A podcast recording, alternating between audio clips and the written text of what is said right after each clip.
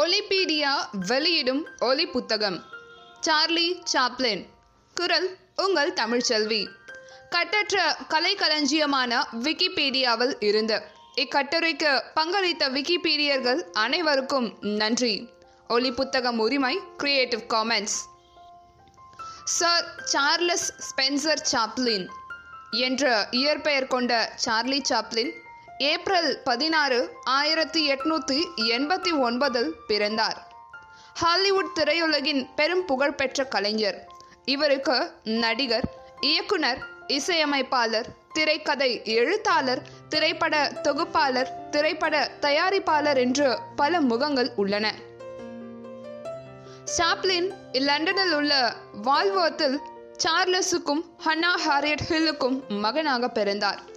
இவர் பெற்றோர் இருவரும் மியூசிக் ஹால் கலைஞர்கள். சாப்ளின் பிறந்த சில நாட்கள் கழித்து இவர்களது திருமண வாழ்க்கை முறிந்தது. சாப்ளின் தனது அன்னையின் கண்காணிப்பில் வளர்ந்தார். ஆயிரத்தி எட்நூத்தி தொண்ணூத்தி ஆறாம் ஆண்டில் ஹாரியட்டிற்கு வேலை ஏதும் கிடைக்காத நிலையில் சார்லியும் அவரது சகோதரர் சிட்னியும் லாம்பெத் ஒர்க் ஹவுஸில் இருக்கும் நிலை ஏற்பட்டது. பின்னர் இருவரும் Hanwell school for orphans and destitute children என்னும் ஆதரவற்றோருக்கான பள்ளி ஒன்றில் வளர்ந்தனர். இதற்கிடையில் சாப்லனின் தந்தை குடிப்பழக்கத்தால் உடல்நலம் குன்றி சாப்லனின் பன்னிரெண்டாவது வயதில் இறந்தார். இதனால் இவர் தாயும் பெரும் மன உளைச்சலுக்கு உள்ளாகி கிராய்டனில் இருந்த கேன்ஹில் அசைலம் என்ற மனநலம் பாதிக்கப்பட்டோருக்கான காப்பகம் ஒன்றில் சேர்க்கப்பட்டார். பின்பு இவரும் ஆயிரத்தி தொள்ளாயிரத்தி இருபத்தி எட்டாம் ஆண்டில் இறந்தார். சாப்ளின் ஐந்து வயதிலேயே நடிக்க தொடங்கிவிட்டார். முதன் முதலில் ஆயிரத்தி எட்நூத்தி தொண்ணூத்தி நான்காம் ஆண்டில் மியூசிக் ஹாலில் தனது தாய்க்கு பதிலாக ஒரு வேடத்தில் நடித்தார். சிறுவனாக பல நாட்கள் உடல்நல குறைவால் படுத்த படுக்கையாக இருந்த பொழுது இரவுகளில் அவரது தாய் ஜன்னல் ஓரம் அமர்ந்து வெளியில் நடக்கும் நிகழ்வுகளை நடித்து காட்டுவார். சாப்ளினுக்கு பத்து வயதாக இருந்த பொழுது சிட்னி லண்டன் ஹிப்போட்ரோமில் சிண்ட்ரலா பாண்டோமையில் ஒரு பூனையாக நகைச்சுவையான பாத்திரத்தில் நடிக்கும் வாய்ப்பை வாங்கி தந்தார். ஆயிரத்தி தொள்ளாயிரத்தி மூன்றாம் ஆண்டில் ஜிம் ரொமான்ஸ் ஆஃப் கொக்கைன் நாடகத்தில் நடித்தார். இதற்கு பிறகு அவரது முதல் நிரந்தர வேலை கிடைத்தது. செர்லாக் ஹோம்ஸ் நாடகத்தில் செய்தித்தாள் விற்கும் சிறுவன் பில்லி வேடம். இதனைத் தொடர்ந்து கேசஸ் கோர்ட் சர்க்கஸ் நடத்திய பல்சுவை நிகழ்ச்சியிலும் Fred Karno's fun factory slapstick நகைச்சுவை நிறுவனத்தில் கோமாளி வேடத்திலும் நடித்தார். அமெரிக்காவின் குடிபெயர்வு பதிவு படி பதிவுகளின்படி கார்னோ குழுவுடன் அக்டோபர் இரண்டு ஆயிரத்தி தொள்ளாயிரத்தி பன்னெண்டு அன்று அமெரிக்கா வந்தடைந்தார். கார்னோ குழுவிலே ஆர்த்த ஸ்டான்லே ஜெபர்சனும் இருந்தார். இவரே பின்னர் ஸ்டான் லாரலாக பிரபலமானார். இருவரும் சிறிது காலம் ஒரே அறையில் தங்கினர். திரையுலக வாழ்க்கை. தயாரிப்பாளர் மார்க் செனட் சாப்லனின் திறமையை கவனித்து அவரது நிறுவனமான கீஸ்டோன் திரைப்பட நிறுவனத்தில் சேர்த்து கொண்டார். முதலில் சாப்லினுக்கு கீஸ்டோன் நடிப்பு முறைக்கு தன்னை மாற்றிக்கொள்வது சற்று கடினமாக இருந்தது. ஆனால் மிக விரைவில் தன்னை பழக்கி கொண்டு கீஸ்டோனின் சிறந்த கலைஞராக வளர்ந்தார். இவரது கிடுகிடு வளர்ச்சிக்கு காரணமாக அமைந்தது அவர் தனக்கென்று உருவாக்கி கொண்ட நாடோடி வேடமும் நிறுவனத்தில் இவருக்கு இயக்கவும் புது படைப்புகள் படைக்கவும் கொடுக்கப்பட்ட உரிமையும் ஆகும் இவரது வ வளர்ச்சியையும் இவரது நிறுவு நிர்வாகியாகிய பணிபுரிந்த சிட்னியின் ஆற்றலையும் சாப்லனன் சம்பள பட்டியல் எடுத்து காட்டியது. ஆயிரத்தி தொள்ளாயிரத்தி பதினான்காம் ஆண்டில் கீஸ்டோன் நிறுவனத்தில் வாரத்துக்கு நூற்றி ஐம்பது டாலர். ஆயிரத்தி தொள்ளாயிரத்தி பதினான்கு முதல் ஆயிரத்தி தொள்ளாயிரத்தி பதினைந்தாம் காலகட்டங்களில் எசானே ஸ்டுடியோஸ் இல்லினாய்ஸ் சிகாகோவில் வாரத்துக்கு ஆயிரத்தி நூற்றி ஐம்பது டாலர் மற்றும் பத்தாயிரம் டாலர் சேர்வதற்கான ஊக்கத்தொகை. ஆயிரத்தி தொள்ளாயிரத்தி பதினாறு முதல் ஆயிரத்தி தொள்ளாயிரத்தி பதினேழாம் காலகட்டத்தில் மியூச்சுவல் எனும் நிறுவனத்தில் வாரத்துக்கு பத்தாயிரம் டாலர் மற்றும் ஒரு லட்சத்தி ஐம்பதாயிரம் டாலர் சேர்வதற்கான ஊக்கத்தொகையாக வழங்கப்பட்டது.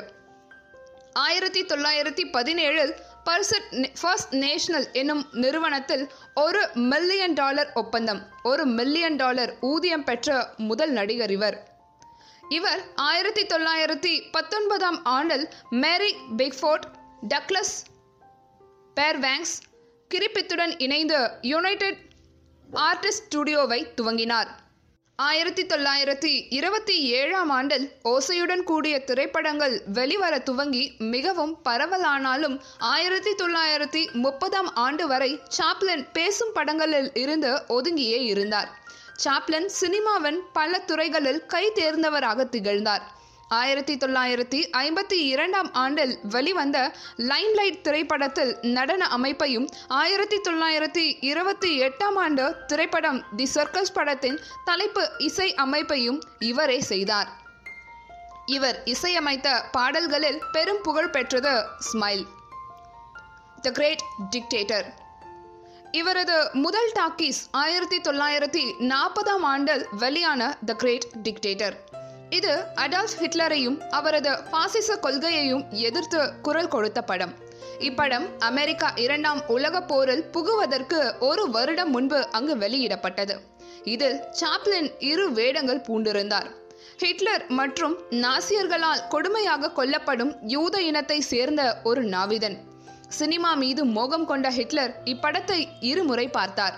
போர் முடிந்த பிறகு ஹோலோகாஸ்டின் கொடுமை உலகிற்கு தெரிய வந்த பிறகு சாப்ளின் இக்கொடுமைகள் எல்லாம் தெரிந்திருந்ததால் ஹிட்லரையும் நாசியர்களையும் கிண்டல் செய்திருக்க முடியாது என்றார். இவரது கடைசி திரைப்படங்கள் the King in New York the Chaplin Revue மற்றும் சோஃபியா லாரன் மார்லன் பிராண்டோ நடித்த கவுண்டஸ் ஃப்ரம் ஹாங்காங் ஆகும். கம்யூனிச சிந்தனைகளும் குற்றச்சாட்டுகளும். சாப்ளினின் அரசியல் சிந்தனைகள் இடது சார்புடையதாக கருதப்படுகிறது. இதனையே இவரது திரைப்படங்களில் முக்கியமாக மாடர்ன் டைம்ஸ் பிரதிபலித்தன. இப்படம் பாட்டாளிகள் மற்றும் ஏழைகளின் கவலைக்கிடமான நிலைமையை சித்தரித்தது. மெகார்த்திச காலங்களில் இவர் அமெரிக்க கொள்கைகளுக்கு புறம்பான நடவடிக்கைகளில் ஈடுபடுவதாகவும் கம்யூனிஸ்ட் எனவும் சந்தேக சந்தேகிக்கப்பட்டார். ஜே. எட்கார் ஹுவர் எஃபிஐயிடம் இவரை கண்காணிக்குமாறு உத்தரவிட்டு அமெரிக்காவில் சாப்ளின் வாழும் உரிமையை நீக்க முயற்சித்தார். சாப்ளினின் வெற்றிகள் அனைத்துமே அமெரிக்காவில் அமைந்தாலும் அவர் பிரிட்டிஷ் குடியுரிமையினையே நீடித்தார். ஆயிரத்தி தொள்ளாயிரத்தி ஐம்பத்தி இரண்டாம் ஆண்டில் சாப்ளின் இங்கிலாந்துக்கு சுற்றுப்பயணம் மேற்கொண்டார். இதனை தெரிந்து கொண்ட Hoover INS immigration and naturalization service உடன் பேசு பேச்சுவார்த்தை நடத்தி சாப்ளின் அமெரிக்கா திரும்பும் அனுமதி சீட்டை ரத்து செய்தார். ஆதலால் அவர் ஐரோப்பாவிலேயே தங்கும்படி நேர்ந்தது. பெரும்பாலும் வெவே சுவிட்சர்லாந்தில் வாழ்ந்தார். இவர் ஆயிரத்தி தொள்ளாயிரத்தி எழுபத்தி இரண்டாம் ஆண்டில் சிறிது காலம் தனக்கு அளிக்கப்பட்ட கௌரவ கௌரவ ஆஸ்கார் விருதை பெறுவதற்காக அமெரிக்கா திரும்பினார். திருமணங்கள் இவரது திரையுலக வெற்றிகள் மூலமாக இவருக்கு கிடைத்த புகழ் பலமுறை தன் தனிப்பட்ட வாழ்வினால் பெரிதும் பாதிக்கப்பட்டது. அக்டோபர் இருபத்தி மூன்று ஆயிரத்தி தொள்ளாயிரத்து பதினெட்டில் இருபத்தி எட்டு வயது சாப்ளின் பதினாறு வயது மெல்ரெட் ஹாரிஸை மணந்தார். இவர்களுக்கு பிறந்த குழந்தை சிறு வயதிலேயே இறந்தது. இவர்களது திருமண வாழ்க்கை ஆயிரத்தி தொள்ளாயிரத்தி இருபதாம் ஆண்டு விவாகரத்தில் முடிந்தது. முப்பத்தி ஐந்து வயதில் த கோல்ட் ரஷ் திரைப்படத்திற்கு தயார் செய்து கொண்டிருந்த பொழுது பதினாறு வயது லீட்டா கிரே மீது காதல் கொண்டார். நவம்பர் இருபத்தி ஆறு ஆயிரத்தி தொள்ளாயிரத்தி இருபத்தி நான்கில் கிரே கர்ப்பமான நிலையில் இவர்களது திருமணம் நடைபெற்றது. இவர்களுடன் இரு மகன்கள் பிறந்தனர். இவர்களது மன வாழ்க்கையும் எட்டு லட்சத்து இருபத்தி ஐந்தாயிரம் டாலர் ஒப்பந்தத்துடன் விவாகரத்தில் முடிந்தது. இந்த கசும்பான விவகாரத்தினாலும் வருமான வரி சிக்கல்களாலும் மன அழுத்தத்திற்கு ஆளாகி இவரது தலைமுடி நரைக்க துவங்கியது. மேலும் நீதிமன்றம் வெளியிட்ட அறிக்கையில் சாப்ளினை பற்றிய பல அந்தரங்க செய்திகள் இடம்பெற்றது. இதனால் இவரை எதிர்த்த பிரச்சாரங்கள் நடைபெற்றன.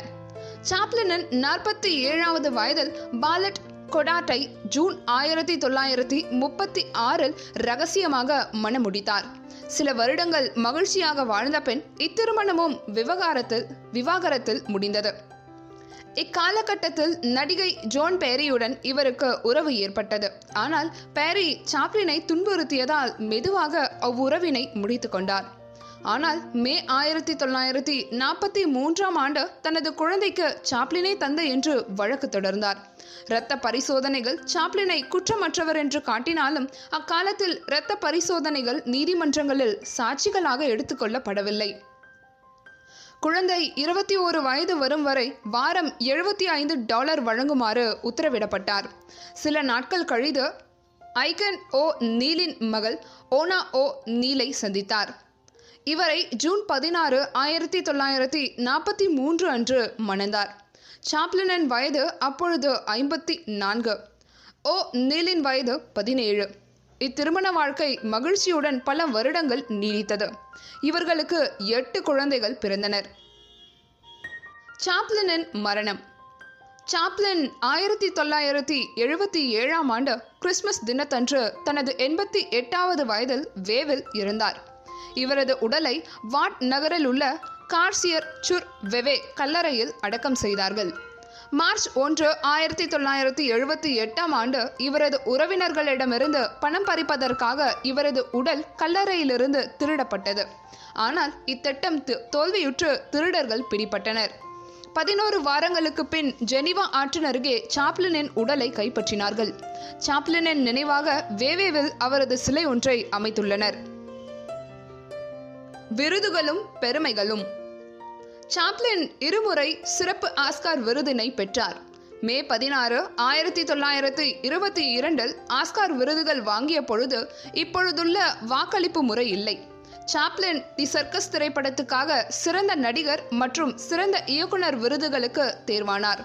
இவருக்கு விருது கிடைக்காதென்று இருந்த நிலையில் இத்திரைப்படத்தை எழுதி இயக்கி நடித்து தயாரித்த அவருடைய பன்முகத்தன்மையையும் மேதைமையும் பாராட்டி சிறப்பு விருது அளித்தார்கள். அதே ஆண்டு தி ஜாஸ் சிங்கர் பட படத்துக்காக இன்னொரு சிறப்பு விருதை வழங்கினார்கள். திரைப்படத்தை இந்நூற்றாண்டின் கலை வடிவமாக்குவதில் அளவிட முடியாத பங்காற்றியதற்காக நாற்பத்தி நான்கு ஆண்டுகளுக்கு பிறகு ஆயிரத்தி தொள்ளாயிரத்தி எழுபத்தி இரண்டாம் ஆண்டில் இரண்டாவது ஆஸ்கர் விருதை பெற்றார். சாப்ளின் மான்சிய வேர்டக்ஸ் திரைப்படத்திற்காக சிறந்த திரைக்கதைக்கான விருதுக்காகவும் த கிரேட் டிக்டேட்டர் திரைப்படத்திற்காக சிறந்த நடிகர் சிறந்த திரைப்படம் சிறந்த திரைக்கதை ஆகிய விருதுகளுக்காக தேர்வு செய்யப்பட்டாலும் விருதுகள் பெறவில்லை. ஆயிரத்தி தொள்ளாயிரத்தி எழுபத்தி இரண்டாம் ஆண்டில் சிறந்த இசையமைப்புக்கான விருதை கிளேயர் ஃபிலும் நடித்திருந்த லைம்லைட் திரைப்படத்திற்காக பெற்றார். ஆயிரத்தி தொள்ளாயிரத்தி ஐம்பத்தி இரண்டாம் ஆண்டில் எடுக்கப்பட்டாலும் மெக்கார் மெக்கார்த்தி சத்தனால் சாப்ளினுக்கு ஏற்பட்ட பிரச்சனைகளால் லாஸ் ஏஞ்சலில் வெளிவரவில்லை. ஆயிரத்தி தொள்ளாயிரத்தி எழுபத்தி இரண்டாம் ஆண்டிலேதான் விருதுக்கு தேர்வாவதற்கான கட்டுப்பாடுகளை நிறைவு செய்தது. லைம்லைட் திரைப்படத்தில் பஸ்டர் கீட்டனும் நடித்திருந்தனர். இதுவே இவ்விரு நகைச்சுவை மேதைகளும் முதலும் கடைசியுமாக சேர்ந்து தோன்றிய திரைப்படம். மார்ச் நான்கு ஆயிரத்தி தொள்ளாயிரத்தி எழுபத்தி ஐந்து அன்று பிரித்தானியாவின் இரண்டாம் எலிசபெத் அரசி சாப்ளினுக்கு சர்பட்டம் அளித்தார். இவருக்கு இந்த பெருமையை வழங்க கோரி ஆயிரத்தி தொள்ளாயிரத்தி ஐம்பத்தி ஆறாம் ஆண்டே பரிந்துரைத்திருந்தாலும் இதனை பிரித்தானிய வெளியுறவு அமைச்சகம் திட்டவட்டமாக எதிர்த்தது.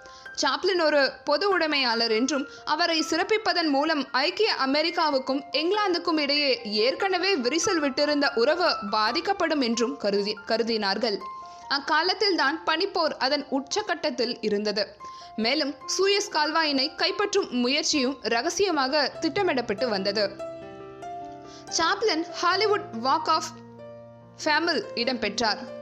ஆயிரத்தி தொள்ளாயிரத்தி எண்பத்தி ஐந்தாம் ஆண்டு இங்கிலாந்து அரசு இவரது உருவத்தை அஞ்சல் தலை ஒன்றில் வெளியிட்டு பெருமை சேர்த்தது. ஆயிரத்தி தொள்ளாயிரத்தி தொண்ணூற்றி நான்காம் ஆண்டில் அல் ஹிஸ்பெல்ட் வடிவமைத்த அமெரிக்க அஞ்சல் தலை ஒன்றிலும் இடம்பெற்றார். ஆயிரத்தி தொள்ளாயிரத்தி தொண்ணூற்றி இரண்டாம் ஆண்டு இவரது வாழ்க்கை சாப்ளின் என்ற பெயரில் திரைப்படமாக்கப்பட்டது.